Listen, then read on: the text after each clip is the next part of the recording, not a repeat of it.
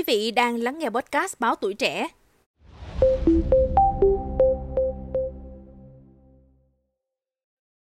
Thưa quý vị, việc nhận biết cơn hen phế quản và xử trí ban đầu đúng là rất quan trọng, giúp người bệnh thoát khỏi cơn khó thở, nguy hiểm đến tính mạng. Trên thực tế thì đã có nhiều ca tử vong vì căn bệnh này. Vậy đâu là dấu hiệu để nhận biết cơn hen suyễn và quy trình sơ cấp cứu ban đầu như thế nào? Tất cả sẽ được giải đáp trong số podcast Sức khỏe của bạn ngày hôm nay với những thông tin chia sẻ từ các bác sĩ Võ Huỳnh Ngọc Trâm, khoa hô hấp Bệnh viện Di đồng 1, thành phố Hồ Chí Minh và bác sĩ Nguyễn Ngọc Uyển, khoa cấp cứu Bệnh viện Trung ương Quân đội 108. Mời quý vị và các bạn cùng lắng nghe. Bác sĩ Võ Huỳnh Ngọc Trâm, khoa hô hấp Bệnh viện Di đồng 1, thành phố Hồ Chí Minh cho biết, suyễn hay hen phế quản là tình trạng viêm đường hô hấp mạng tính thường gặp nhất ở trẻ em – đây là bệnh lý mạng tính hàng đầu, khiến trẻ phải nghỉ học và nhập viện trong tình trạng cấp cứu, thậm chí là tử vong. Do vậy, cha mẹ và người trực tiếp chăm sóc trẻ cần có kiến thức về quản lý cơn hen phế quản ngay tại nhà. Dấu hiệu nhận biết trẻ lên cơn suyễn như khó thở, kho khe, ho tăng lên khi ngủ, trẻ mệt mỏi, giảm các hoạt động thể thao, hoạt động thường ngày, kể cả ăn và bú. Nếu thấy xuất hiện các triệu chứng trên, cha mẹ và người trực tiếp chăm sóc cần cho trẻ dùng thuốc cắt cơn có tác dụng nhanh. Ví dụ như dùng thuốc xịt 2 lần nếu không dùng buồn đệm hoặc 4 đến 6 lần nếu có buồn đệm hoặc phun khí dung kèm thuốc. Sau đó, trẻ cần được cha mẹ, người trực tiếp chăm sóc trẻ theo dõi. Nếu chưa thấy tốt hơn, có thể lặp lại sau 20 phút nếu cần, tối đa 3 lần. Trường hợp trẻ cải thiện nhiều, hết khó thở, hết khò khè, tiếp tục duy trì xịt hay phun khí dung kèm thuốc mỗi 4 đến 6 giờ trong vòng 1 đến 2 ngày. Lưu ý phải cho trẻ đi tái khám trong vòng 24 đến 48 giờ.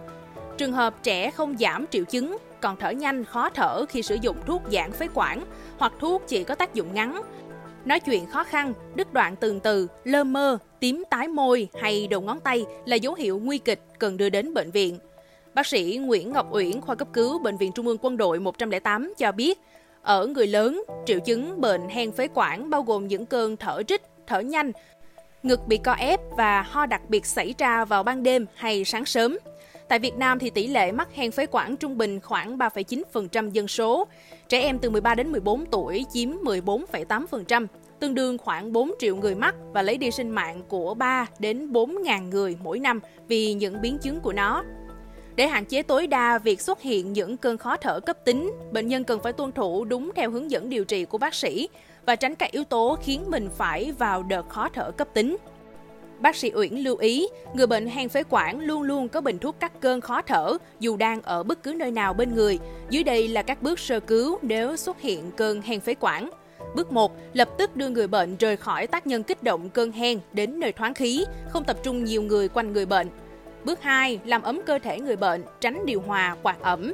Bước 3, đỡ người bệnh ngồi dậy hoặc nằm kê cao nửa người trên giường, giúp người bệnh dễ thở hơn rất nhiều. Tuyệt đối không xoa hay vuốt ngực cho người bệnh trong khi người bệnh đang lên cơn hen, vì điều này càng khiến khó thở, nặng ngực và tức ngực hơn.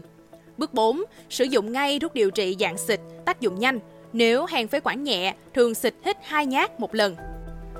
Nếu sau 20 phút cơn hen vẫn không giảm thì tiếp tục xịt thêm 2 nhát. Sau đó nếu triệu chứng vẫn không giảm thì xịt thêm 2 nhát và đưa bệnh nhân tới bệnh viện cấp cứu. Bước 5.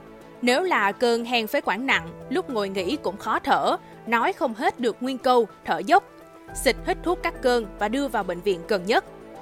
Bước 6. Nếu là cơn hen phế quản đe dọa tính mạng, tím tái, lú lẫn, vã mồ hôi, không thể nói chuyện được, thì gọi ngay xe cấp cứu, cấp cứu 115. Trong thời gian chờ đợi xe thì phải xịt ngay hai nhát thuốc cắt cơn. Cảm ơn quý thính giả đã lắng nghe số podcast này. Đừng quên theo dõi để tiếp tục đồng hành cùng với podcast Báo Tuổi Trẻ trong những số lần sau. Còn bây giờ xin chào và hẹn gặp lại.